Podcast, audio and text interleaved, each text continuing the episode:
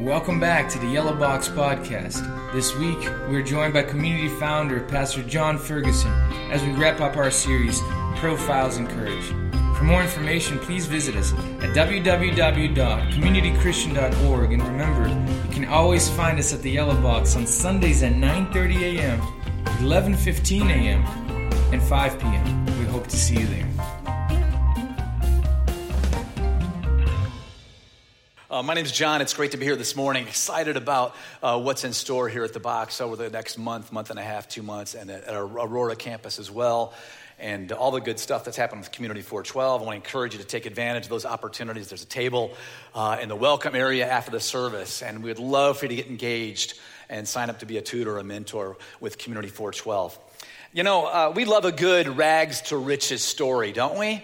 How many of you like a good rag to rich, rags to riches story? I think most of us do, sure. You know, like when someone goes from, you know, being just an average guy or girl to a life of fame and fortune.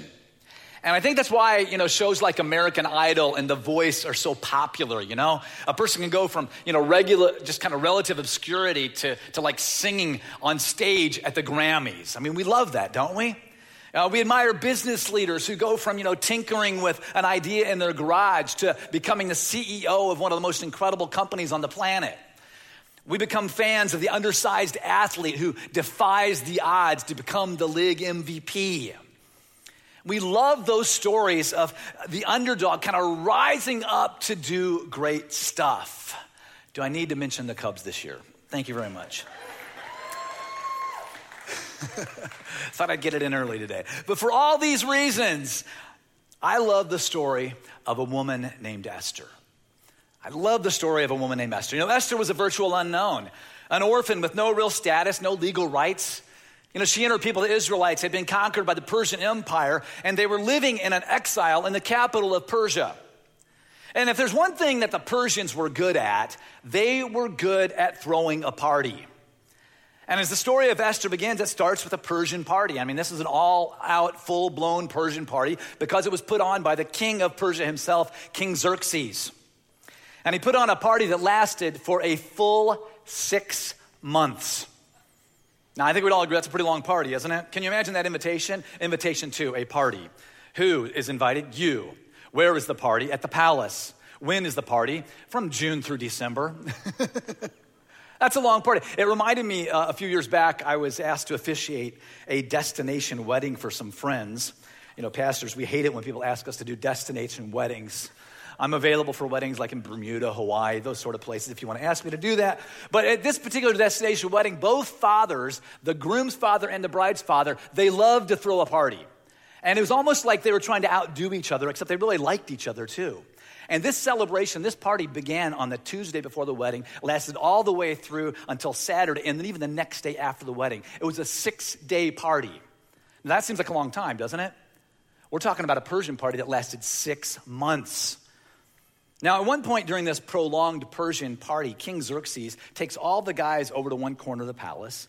And his queen, her name was Vashti, takes all the girls over to one corner of the palace as well. And Xerxes and the boys, well, they kind of get plastered. And my guess is that these guys, they started kind of bragging about their women like guys sometimes do, especially when they are under the influence. And one probably said, You know, my wife is absolutely gorgeous. And the other guy probably said, Well, you know, you think your wife's gorgeous. You should see my wife. She's amazing. Well, King Xerxes, not to be outdone, he says, You know, I've got the prettiest woman in the whole Persian Empire, and I will prove it. And so he sends for Queen Vashti, saying, uh, Come here and display yourself. He wanted her to show off her beauty. And uh, display yourself was uh, code language for a dance that was no Persian polka, let me tell you. Uh, Vashti was beautiful, but she was also no doormat. And she said, No, not going to do it. And, and Xerxes is so enraged, so humiliated, that he has her banished from the palace, takes away her crown permanently. Now, at this point, our story might seem more like something you'd see on daytime television, right? You know, today on Jerry Springer, my husband divorced me because I wouldn't flaunt my body in front of his friends. But that's what happened. But as time goes by, it's interesting because King Xerxes gets depressed and he's pouting around the palace. So, what do you think his servants decide to do? Well, this time they didn't throw a party, this time they threw a pageant, a Persian pageant, the Miss Persia pageant. And their plan was to find a new queen for King Xerxes. I know lots of P's in this story, right? Prolonged Persian parties and pageants planned where people get plastered. Try to say that three or four times. Now, Esther, she's an orphan being raised by her much older cousin, a guy by the name of Mordecai. And, and cousin Mordecai just happens to be working in the palace. And when he finds out that they're going to have a pageant, a Miss Persia pageant, he goes to Queen or to Esther and says, Esther, you got to sign up for this pageant, but whatever you do, don't tell him you're an Israelite. And you probably guessed it, and I just gave it away if you listen closely. The improbable happens, and what happens? Esther becomes, help me out. Yeah, she becomes queen. I mean, just allow that to sink in for a moment. Okay? I mean, here's this orphan girl, a refugee from a faraway land, who is now the queen of Persia. I mean, she's got to be feeling like, you know, Cinderella at the ball. But time out for just a minute, okay? Uh, have you ever felt that way? Maybe not like Cinderella at the ball, but have you ever felt that way? You know, you found yourself somewhere in a situation that you never thought you would be in. Maybe it was, you know, a really good and surprising situation, or maybe it was not so good. But either way, can you relate to maybe what she was feeling? How in the world did I get here? But this is just the beginning of Esther's story. You know, the story becomes even more interesting because not long after Esther becomes queen, the king appoints a guy by the name of Haman to be his second in command. Now, Haman is a horrible guy, heartless, hateful, always looking out for himself. And as second in command, Haman wants to make sure everybody knows just how much power and influence he has. And so every day he comes to work, and people all over the palace, they bow down to him and say, Good morning, sir. Good morning, Mr. Haman, my lord. Now, how would you like that if you showed up at work, wherever your workplace might be, and people greeted you that way? Good morning, sir. Good morning, my lord. You know, I try to do that from time to time around here. If somebody's not having a good day in the office, maybe Ian, you know, the new guy on staff here, I'll just walk up to his desk, say, Good morning, Ian. Good morning, my lord, Mr. Simpkins. It's not really true. I don't do that at all. But day in and day out, as Haman enters the palace, people bow down with the exception of one person. Any guesses who's not bowing down to Haman? Who do you think it is? Yeah, Mordecai. Yeah, Mordecai. Every morning, as all the people come in, they bow down and say, Good morning, my Lord. Good morning, Mr. Haman. Mordecai refuses. And Haman is hot over it. He is really upset about it. Haman is so put off by Mordecai's actions that he decides to get rid of him. Now remember, Mordecai, like Esther, is an Israelite. And so Haman not only decides to get rid of Mordecai, he decides to get rid of the entire Israelite population. Yeah, Haman goes to the king and he says, Your Majesty, we have these people among us, foreigners. They're trouble. They're different from us. They don't follow our laws. And if we don't do something about it, it's only going to get worse. Kind of surprised he didn't suggest the king build a wall and make him pay for it. But Haman persuades the king to pick a day and decree on that day that anyone who lives near an Israelite can kill them and take all their property. And as the word gets out, a whole lot of people start to panic. As you can imagine, I mean, the city is in turmoil. How can this be happening? And what are Haman and the king doing while all this is going on? What do you think they're doing? They throw a party. Yeah, they throw a party to celebrate this decree. A Persian party, of course. The people of Israel, they're all out weeping and wailing in the streets outside the palace, and Mordecai is right there with them. But remember, there is an Israelite inside the palace. Do you remember that? The queen, Esther. The king doesn't know she's an Israelite. Haman doesn't know that she's an Israelite. That's a secret that she kept to herself. But Esther hears the weeping and wailing going on in the streets, and she wants to know what this ruckus is all about. And so she sends one of her servants out to find out why Mordecai and his friends are in such a bad place. And through a servant, Mordecai explains the situation to Esther, and he pleads with her, Please go talk to the king and speak on behalf of our people. Now, you might be thinking, okay, well, she's the, the wife of the king. Why can't she just go in there and change his mind, talk to him, save the day? Well, things aren't quite that easy. See, in Persia, when a king made a decree, it was irrevocable, it was set in stone, it was not going to be turned over. Plus, if you approached the king uninvited, you could be put to death, even if you were his wife. And ladies, you think your husband's hard to talk to. so, Esther, I mean, she's in a horrible spot. She's in a terrible place. I mean, not only could no one do anything about the king's decree, she couldn't even approach her husband without risking her own life. And let's not forget, he'd just gotten rid of another queen for much less. And so Esther's response to this situation, it's not particularly heroic. She sends a, a message to Mordecai and says, I can't approach the king unless he extends the golden scepter to me. And he hasn't even welcomed me into his presence for the last 30 days, not one time. But Mordecai, he's not about to let her off. He sends back a message. And I think this message right here may be the centerpiece of this entire story. And here's what he says He says, Do not think that because you are in the king's house, you alone of all the Jews will escape. For if you remain silent at this time, relief and deliverance for the Jews will arise from another place. But you and your family, they will perish. And then he says, and who knows, but that you have come to your royal position for such a time as this. And you see, in this passionate plea, I mean, Mordecai is reminding Esther of some very, very important truths. You see, first, Mordecai reminds Esther, You are who you are for a purpose, Esther. You are who you are for a purpose. You know, Esther's clearly in a tough spot. And at first, she just kind of chooses to blend in, doesn't she? You know, lay low, keep her head down. After all, no one knows she's an Israelite. But Mordecai pleads with her, saying, Do not think that because you're in the king's house, that you alone of all the Jews will escape. Remember who you are, Esther.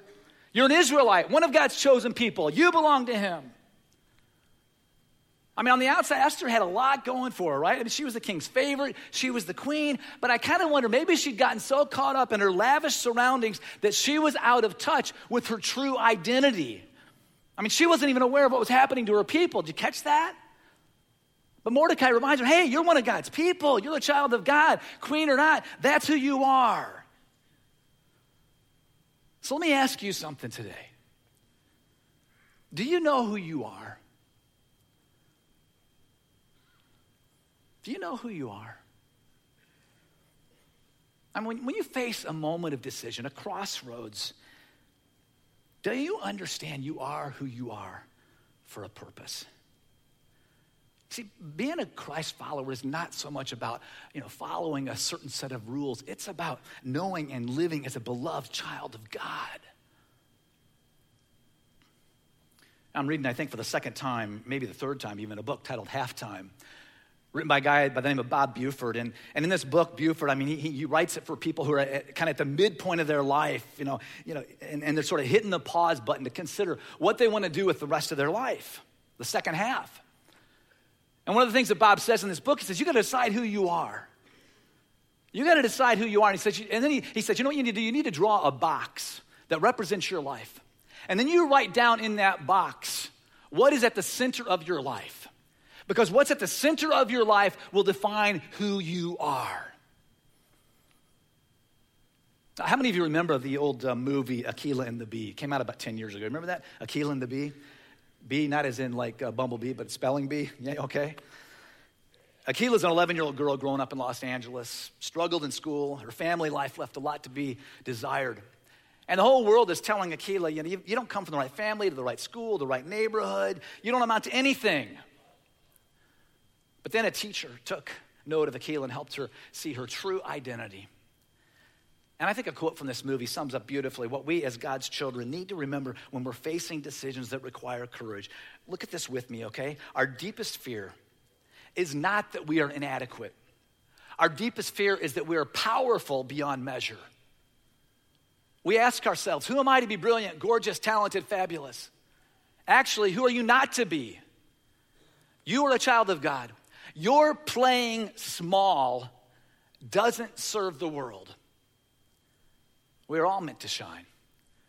As children do, we were born to make manifest the glory of God that is within us. And I love that. As a child of God, you are meant to shine. You are who you are for a purpose. My identity as a beloved child of God, see, can give me the courage to do what God wants me to do. Every time I make a decision about a relationship, about my time, about my goals, about my entertainment, about my future, about my finances, about the second half of my life, I got to make decisions that are based on who I am. Yeah, I have a daughter who's going to be a senior in high school, a son who's going to be a sophomore in college. I've had this conversation with him over and over again because I tell him, you know, you're going to be in situations all the time where people are going to want you to be who they want you to be. They're going to want you to do or say or be someone that you are not. And in those moments, you got to know who you are. I started when they were really little. Maybe for me to tell you this before, but when my son was two and a half years old, we talk about what Ferguson men do. And one day he was literally two years old, having on the changing table and I was changing his diaper, and he was whining. And I said, You know, Graham, Ferguson men don't whine. And he looked back up at me in all his glory and said, Yeah, Dad, but Ferguson boys do. but see, I got to keep asking over and over again, you know, what would a follower of Jesus decide in this moment? You know, how, how would a beloved child of God respond? You are who you are for a purpose. And you know, Mordecai wants Esther to remember something else. He wants her to remember you are where you are for a purpose. Yeah, you are where you are for a purpose. At this critical time in history, Esther finds herself in the king's palace. Again, her head had to be spinning. I mean, just imagine she's the queen. She's in a unique position. She has an incredible opportunity. The question is will she let God use her where he has placed her? I mean, God was at work in Esther's life, giving her the opportunity to have influence. I mean, beyond her wildest dreams. And I believe that God has been at work in our lives too, arranging circumstances so that we too can have impact and influence for Him where we are. And I don't know where you know you are right now, and you may not be in what is perceived to be a position of power. Maybe you feel like you're in a position that's the opposite of that. But never underestimate what God can do through you wherever you are. God placed Jesus in a manger.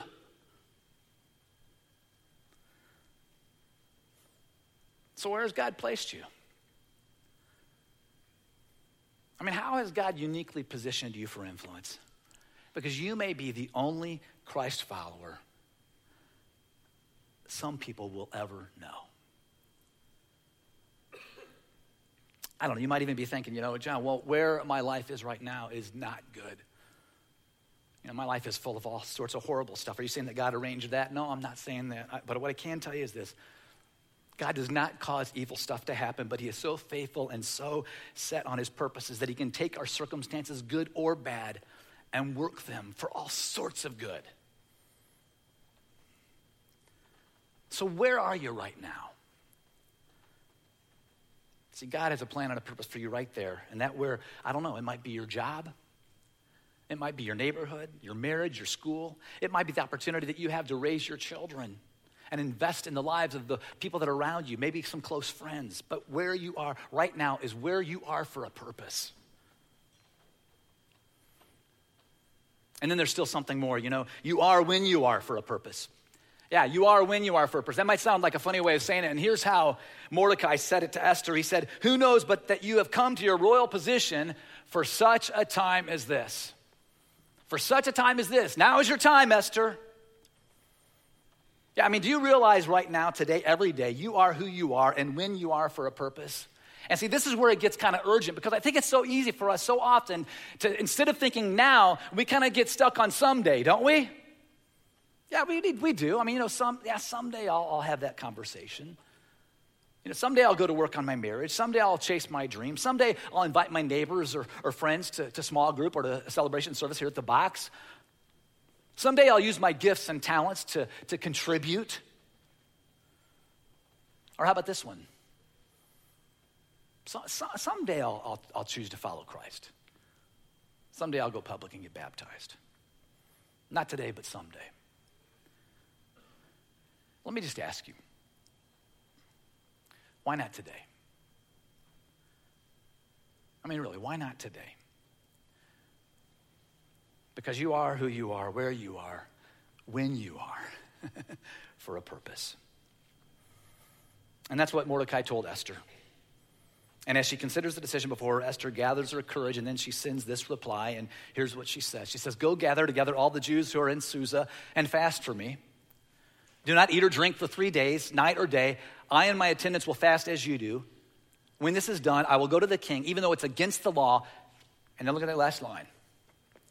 And if I perish, I perish. And I love this. I mean, Esther is, is in the moment of decision. She's perfectly positioned for impact. And what does she do?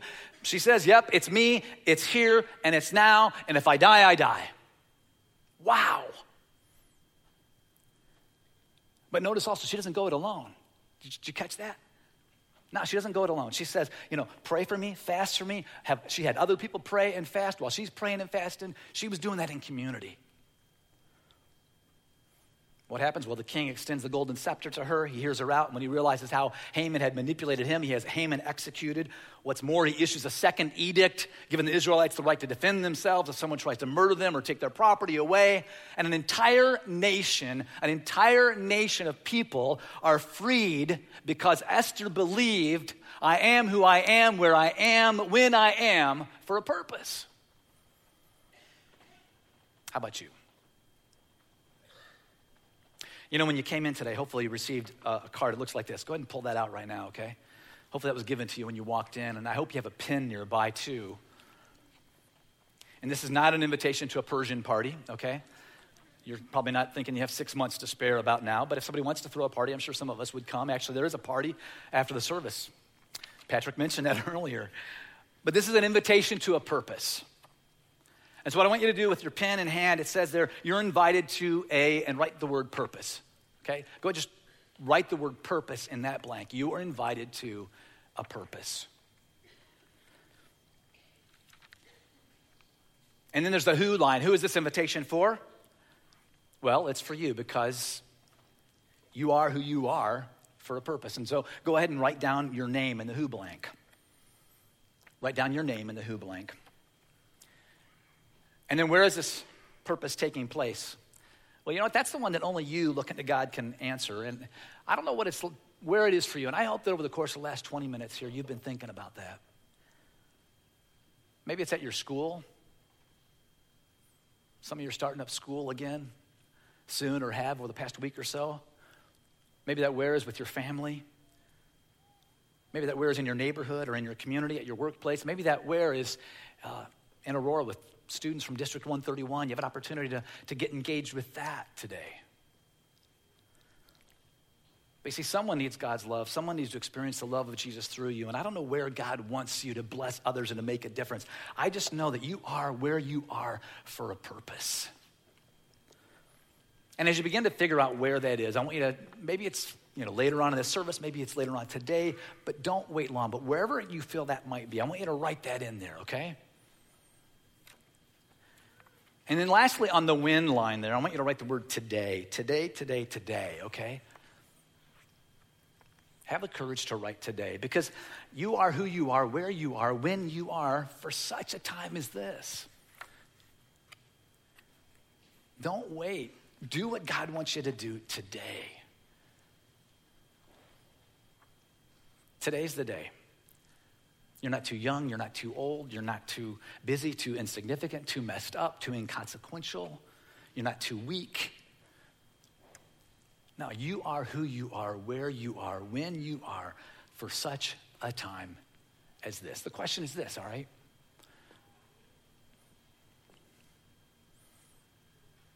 Will you accept the invitation? Will you accept the invitation? All right, let's pray. Father God, God, thank you that uh, we are honored with the privilege and responsibility of being your children. God, help us to remember we are who we are, where we are, when we are, for such a time as this. We pray this in your name. Amen.